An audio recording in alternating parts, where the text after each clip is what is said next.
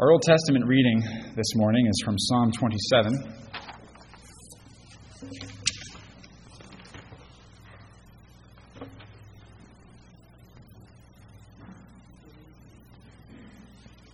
Psalm twenty-seven. Let's give our careful attention to God's holy and inspired word.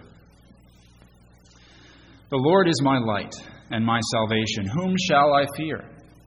The Lord is the strength of my life. Of whom shall I be afraid? When the wicked came against me to eat up my flesh, my enemies and foes, they stumbled and fell. Though an army may encamp against me, my heart shall not fear. Though war may arise against me, in this I will be confident. One thing I have desired of the Lord, that will I seek, that I may dwell in the house of the Lord all the days of my life, to behold the beauty of the Lord and to inquire in his temple. For in the time of trouble he shall hide me in his pavilion. In the secret place of his tabernacle he shall hide me. He shall set me high upon a rock. And now my head shall be lifted up above my enemies all around me. Therefore I will offer sacrifices of joy in his tabernacle. I will sing, yes, I will sing praises to the Lord. Hear, O Lord, when I cry with my voice. Have mercy also upon me and answer me. When you said, "Seek my face," my heart said to you, "Your face, Lord, will I seek." Do not hide your face from me. Do not turn your servant away in anger. You have been my help. Do not leave me nor forsake me, O God of my salvation. When my father and my mother forsake me, then the Lord will take care of me. Teach me your way, O Lord, and lead me in a smooth path because of my enemies. Do not deliver me to the will of my adversaries, for false witnesses have risen against me, and such as breathe out violence. I would have lost heart unless I had believed that I would see the goodness of the Lord in the land of the living. Wait on the Lord. Be of good courage, and he shall strengthen your heart. Wait, I say, on the Lord. And our New Testament reading from the Gospel of John, John chapter fourteen, verses one through six. As we begin a, a short series uh, in the mornings uh, from the Gospel of John, chapter fourteen. So John fourteen, one through six. Let not your heart be troubled. You believe in God. Believe also in me. In my Father's house are many mansions. If it were not so, I would have told you. I go to prepare a place for you. And if I go and prepare a place for you, I will come again and receive you to myself, that where I am, there you may be also. And where I go, you know, and the way you know. Thomas said to him, "Lord, we do not know where you are going. How can we know the way?" Jesus said to him, "I am the way, the truth, and the life. No one comes to the Father except through me." Let's pray together. O our God, we pray that you would bless now the preaching of your word by the power of your Spirit, for our good and for Christ's glory, in whose name we pray. Amen. When you, by the time you get to John chapter fourteen, in John's Gospel, tensions are running very high in Jerusalem. It's, it's the time of Passover, so thousands upon thousands of, of people have gathered there in Jerusalem for the for the feast. Roman soldiers are there to, to make sure peace is kept. Um, Christ, just a few days prior to this, um, has raised Lazarus from the dead. And after he does that, then, then the, the Jewish authorities who oppose him plot to kill him. That tension is rising. Uh, then Christ uh, comes into Jerusalem in the triumphal entry, the fulfillment of prophecy. The people cry, "Hosanna! Blessed is he who comes in the name of the Lord." They're saying, this is the this is the Christ, the Son of David, who's come. And and then Jesus goes and he, and he preaches to them. And in John chapter twelve, he tells them that he himself is going to be lifted up. The Son of Man is going to be lifted up. He's talking, of course, about his crucifixion. And he's saying things the people the people don't want to hear. And so even as they've they've just celebrated their coming Messiah, they've decided this isn't the kind of Messiah they want. And, and many, many of the people reject him and turn from him, and they're blind and deaf to him. And at the end of chapter twelve, Jesus leaves them. He disappears. He just takes his twelve disciples with him to celebrate the Passover. So there's this tension in Jerusalem. Uh, it's, it's ready to boil over. At the same time, Christ is meeting with his disciples in the upper room to celebrate their Passover meal. And, and as they do, that tension that's in Jerusalem around them can be felt here too. There's this feeling of uneasiness in the room as you read these chapters. There's a there's a heaviness to the atmosphere here. Now the people that Jesus is is reclining with his disciples at table here, they're they're sitting in a, a semicircle Roman Roman style around this table, eating together. And and and there's no uh, there's no servant who's washed their feet yet, and and this is unthinkable in that society that you'd eat without washing the dust and dirt off your feet. So so Christ gets up and he stoops and he wraps a towel around his waist and he goes and he washes their feet. And it's surprising. It's it's even offensive in a way that Christ would do this. It's a great uh, step of humility for him. This is the job of the lowest servant. And so this just adds to the atmosphere in the room of, of there's something there's there's something strange going on here. There's there's a tension here, and it would have fixed the sharpest possible focus of the disciples on Christ. And then and then he starts to speak, and he says, chapter thirteen, verse twenty-one, "One of you will betray me."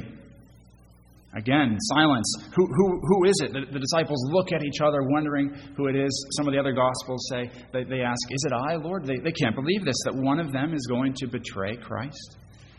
And then it gets worse. Jesus tells them after that that he's leaving them. He says, "You'll look for me, but you won't be able to find me. You won't be able to follow me yet. Where I'm going, you can't come yet." Now, the disciples left everything to follow Christ. They left their livelihoods, they left their families, they left parents, they, they left everything to follow Christ. And they've been with him nearly constantly for three years, attending to his every word, seeing, seeing him do these miracles, hearing him talk. Their hopes uh, are wrapped up in him, their world is wrapped up in him. He himself told them to come follow me. And now he says, where I'm going, you can't follow, you can't come. So the tension continues to mount, and, and the air of at, the atmosphere of, of heaviness continues to mount. And then Peter says, "I'll follow you anywhere, Jesus. You say we can't follow you, but I'm going to die for you. I'll, I'm ready to, to follow you anywhere." And, and Jesus says, "Will you lay down your life for my sake? Most assuredly, I say to you, the rooster shall not crow till you've denied me three times." You can imagine, again, the, the stunned silence that would have been in the room as Christ said those words. And imagine what the disciples are feeling. Peter is going to deny him before tomorrow morning.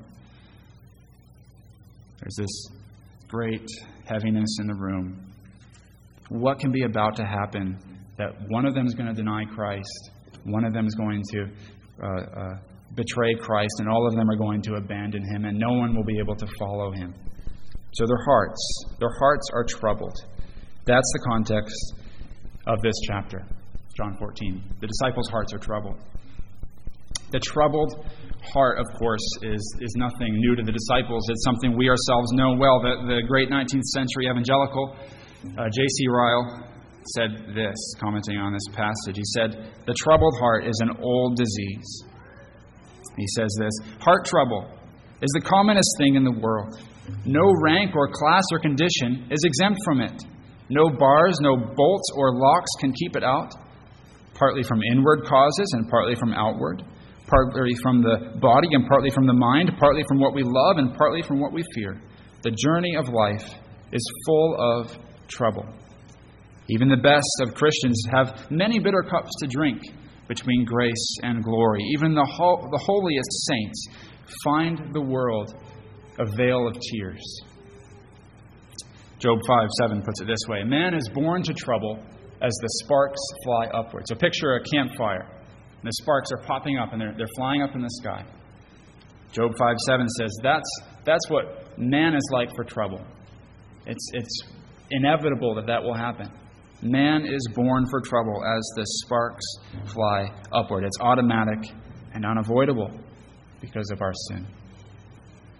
So what is it that, that is troubling our hearts? Brothers and sisters, this morning, what is it that threatens to trouble your heart?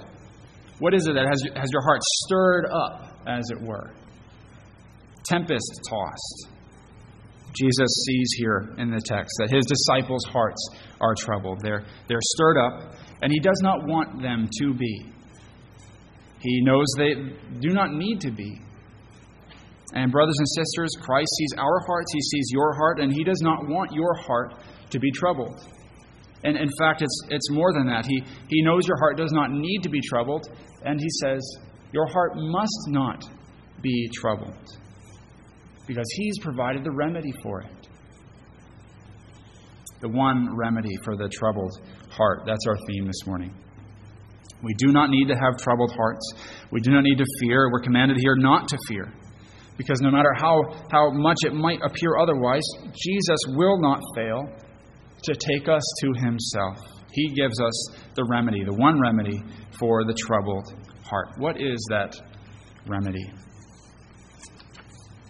Jesus tells us plainly right here in verse one of John fourteen, "Let not your heart be troubled. You believe in God, believe also in me." So we were, we began talking about the tension, the, the uneasiness, the ominous atmosphere in that upper room. Into that atmosphere, the Lord speaks these words, "Let not your hearts be troubled." You can, you can feel the tension evaporate as he says that, as he calms their troubled hearts. He's, he's saying this, don't let circumstances stir up your heart and dominate your heart. Don't let fear dominate your heart. Now, but Christ is not just saying here, just keep calm and carry on. He's not saying just be a stoic about your problems. Don't let them get to you.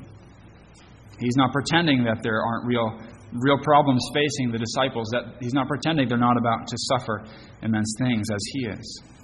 So he's not calling us to, to stoicism of any kind here. He's not trying to give us just a just a painkiller that takes away the symptoms of a troubled heart. He's he's trying to give us the real remedy that gets to the, the root of the problem. And so he says, believe, you believe in God, believe also in me. He's saying, depend on me, trust in me, fixate on me. Don't fixate your heart on, on the problems that it faces. Fixate your heart on the Lord Jesus. Remember who I am for you, he says. Now that's the only remedy there is for a troubled heart, to fix our faith on Christ. Believe in me, he says. It's remarkable, isn't it, that Jesus says that to his disciples here. Think about what is about to happen. They're going to see Christ in just a few short hours, betrayed, bound, tried, whipped, crucified, and buried. They are all going to run and scatter like sheep without a shepherd in a few hours.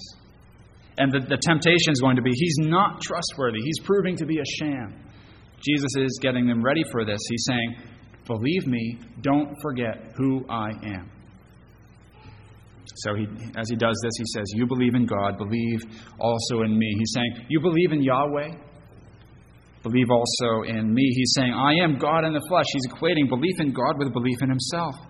Even as he's going to the cross, he's telling his disciples, believe in me. Even though it looks like weakness, I am God as I go to the cross, the God-man.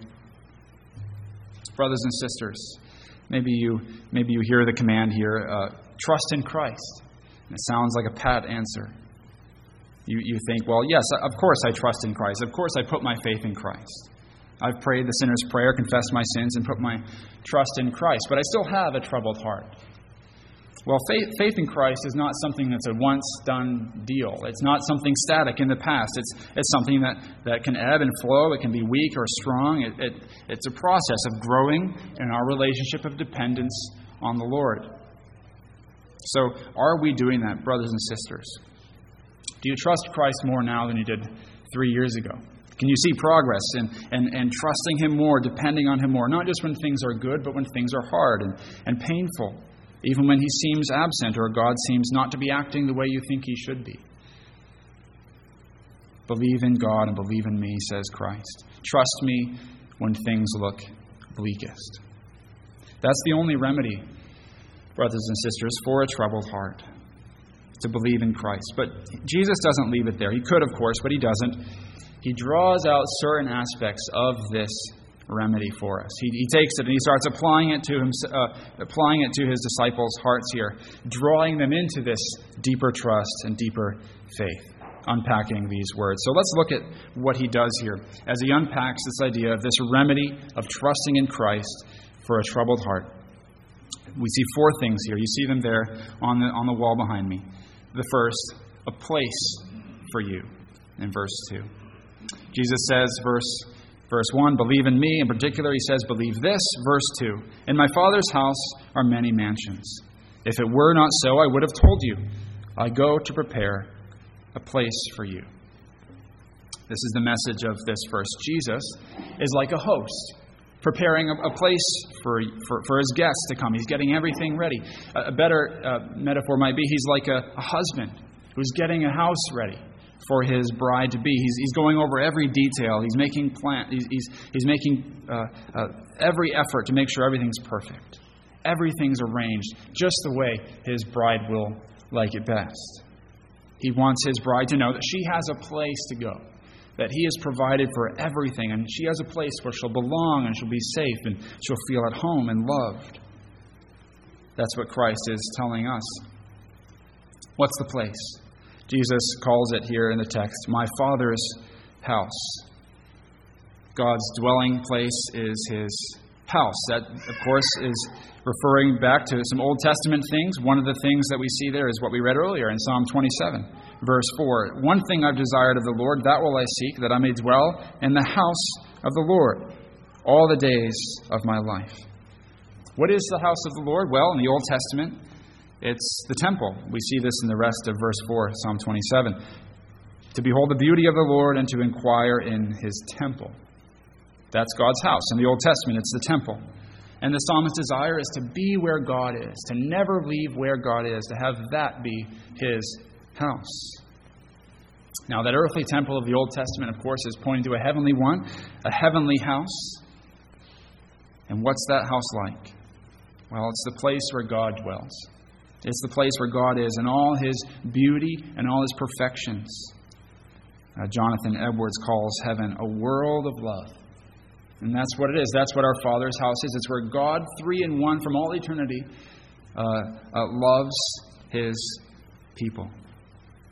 This heavenly house, this is the goal that Christ uh, is encouraging his disciples with here. And this is this is what the goal has always been for God's people, to have communion and fellowship with him in his house, in his dwelling place. So Jesus is telling his disciples this. He's saying, I'm going to the heavenly temple. I'm going to the heavenly house of God. I'm, I'm the Son who's perfectly pleased the Father, and so he is welcoming me there, and, and you're going to follow me. I'm, I'm going to get it ready for you. I'm going so that I can bring you there too. Because there's not just a place for Christ there. There's a place for all those who are in Christ. For every single one of God's people. It has many rooms, many mansions, the text says. And notice this. Jesus says, it's for you. He says, I go to prepare a place for you.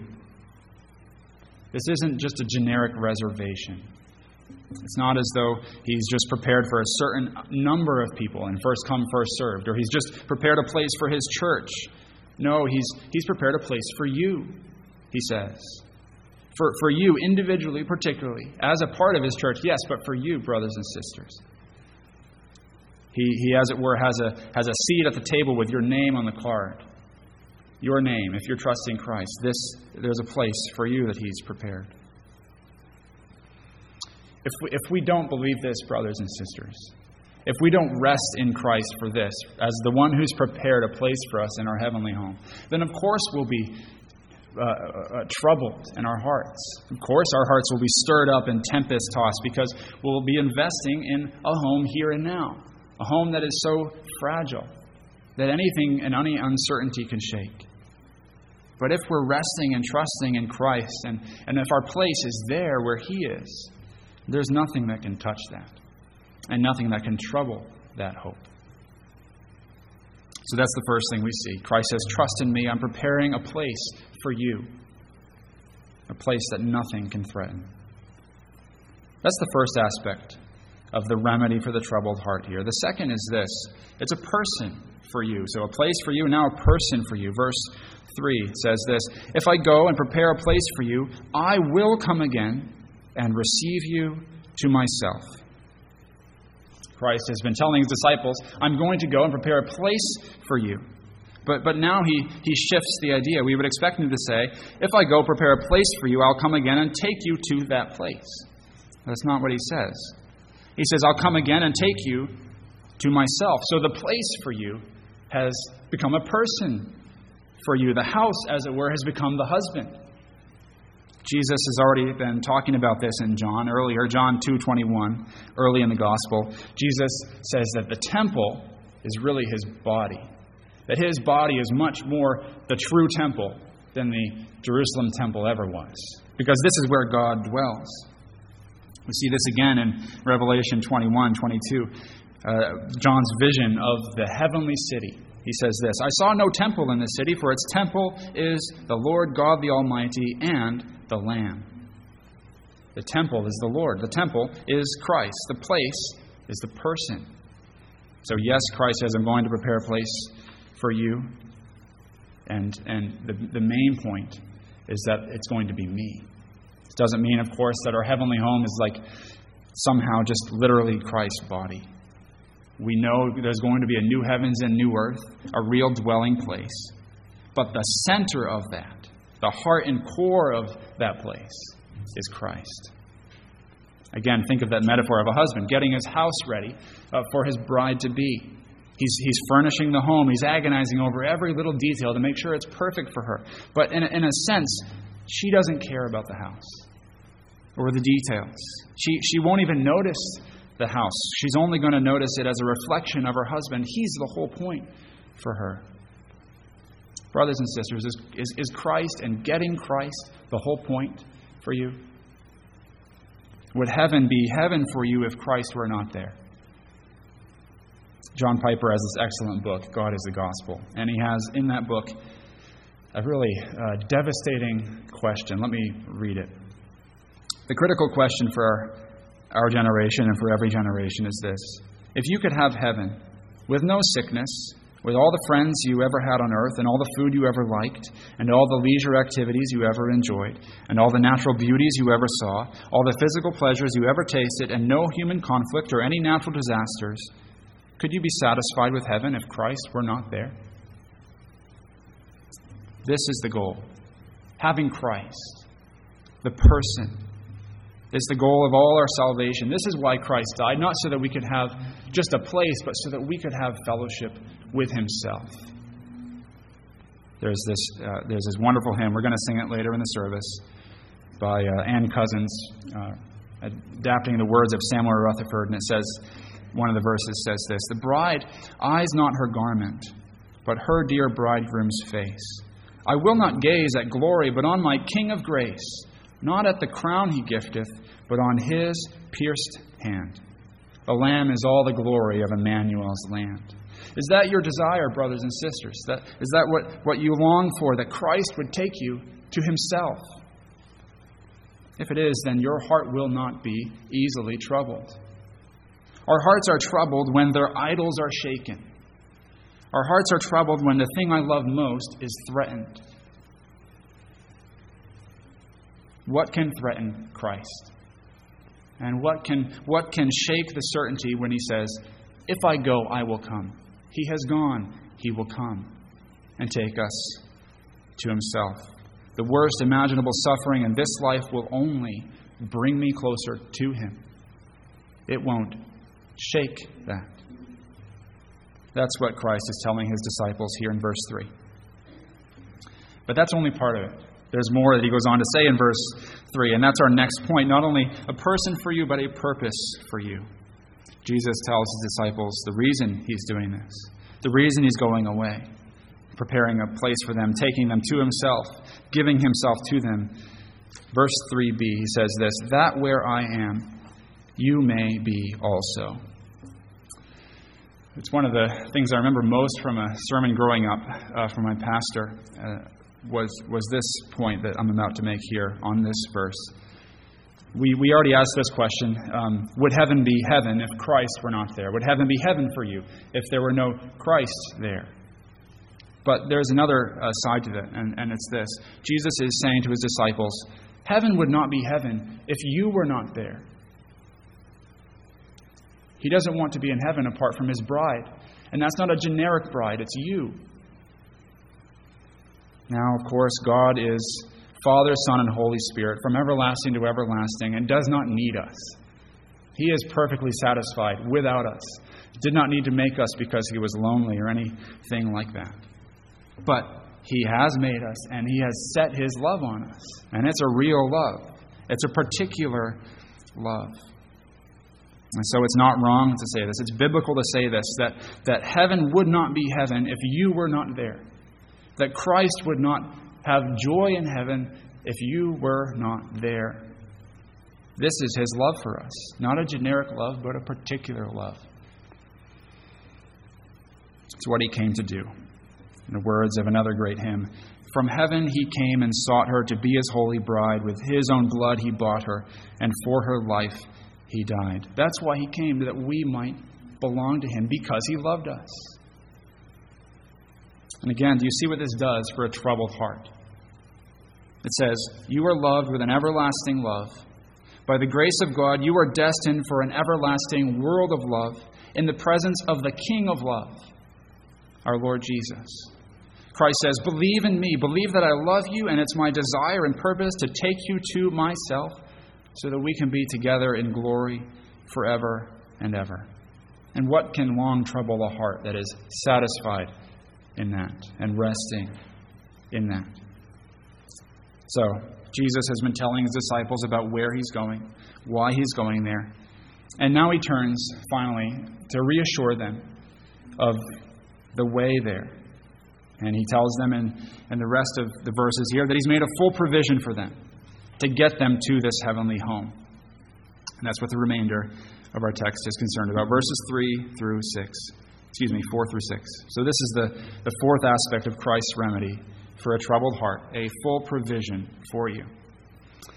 The disciples here uh, remind me of, of kids as they are asking these questions. They, they seem like they're they're anxious, like kids who are anxious about their parents going away.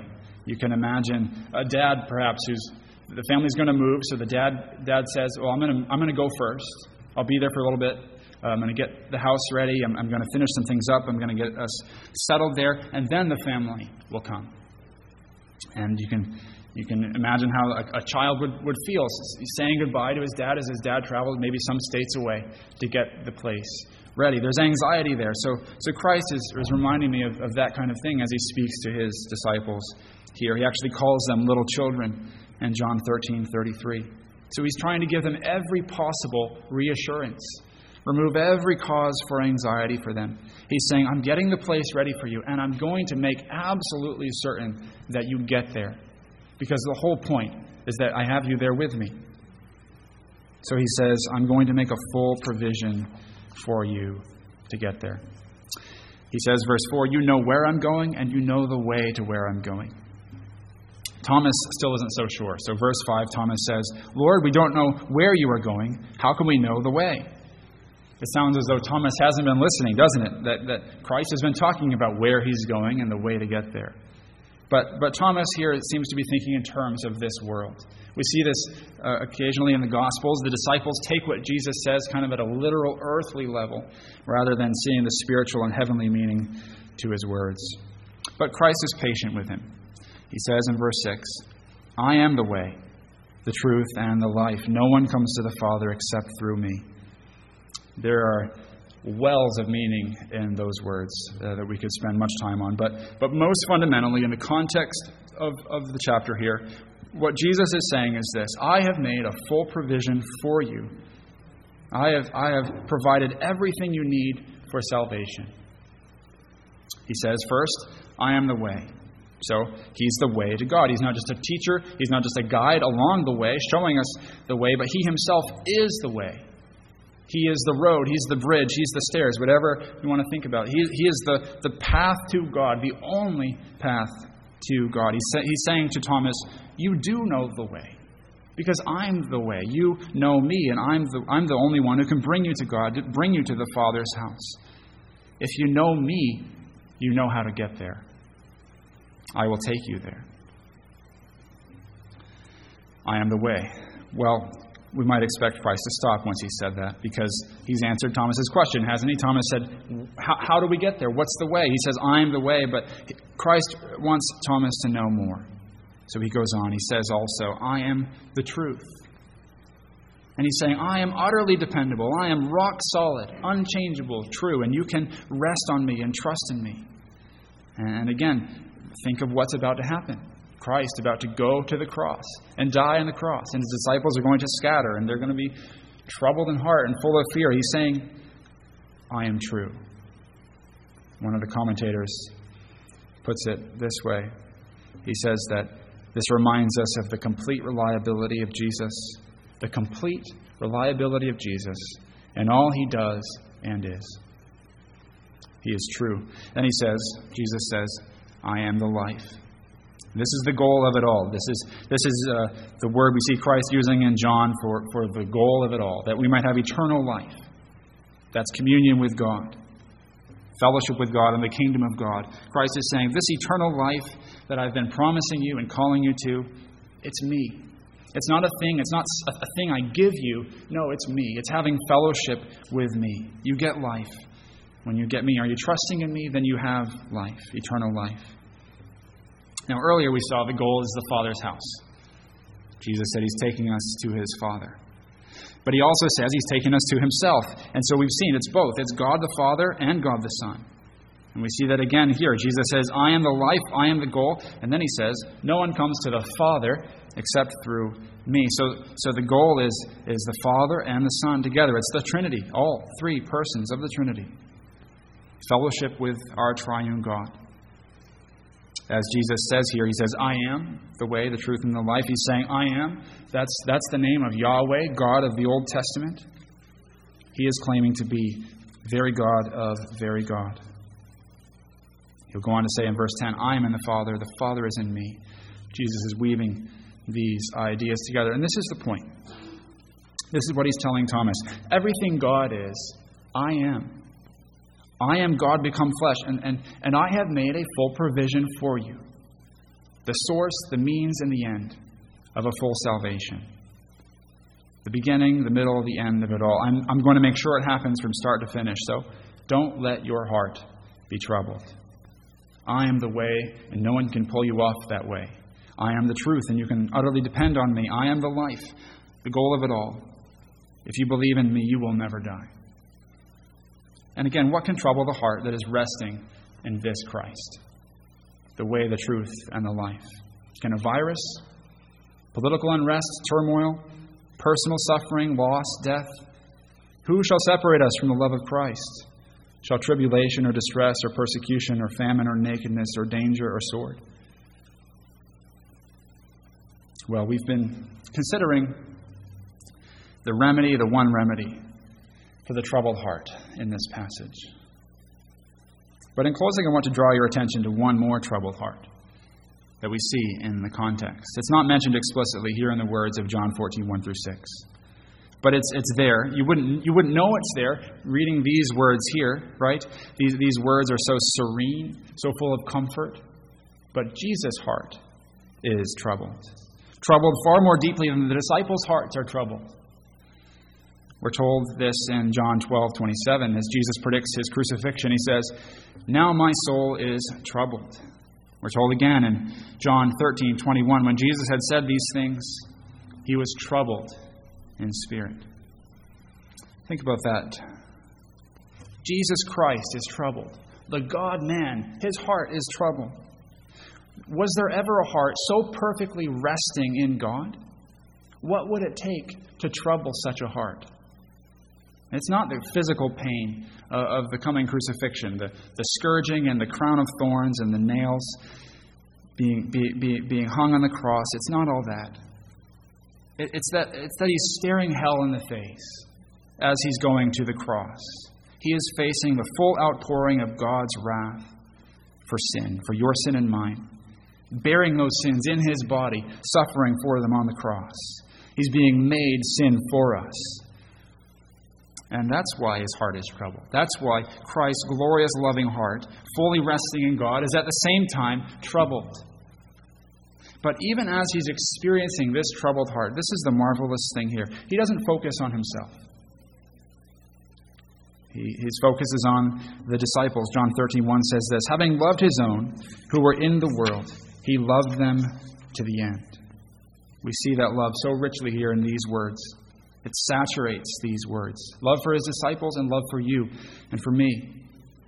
He is, as it were, standing between us and the wrath of God. And the full force of that wrath of God is going to, going to consume him, but none of it is going to reach us. Sinclair Ferguson put it this way: Jesus is troubled that you might not be. That is why, dear brothers and sisters, do not let your heart be troubled. Jesus' heart was troubled instead, so that yours might not be. And he's preparing a place for you. And he is, he is going to take you to himself because he loves you. And he's made full provision, brothers and sisters, for our complete salvation, that we might be there with himself forever. So let's trust in Christ. Let's pray together.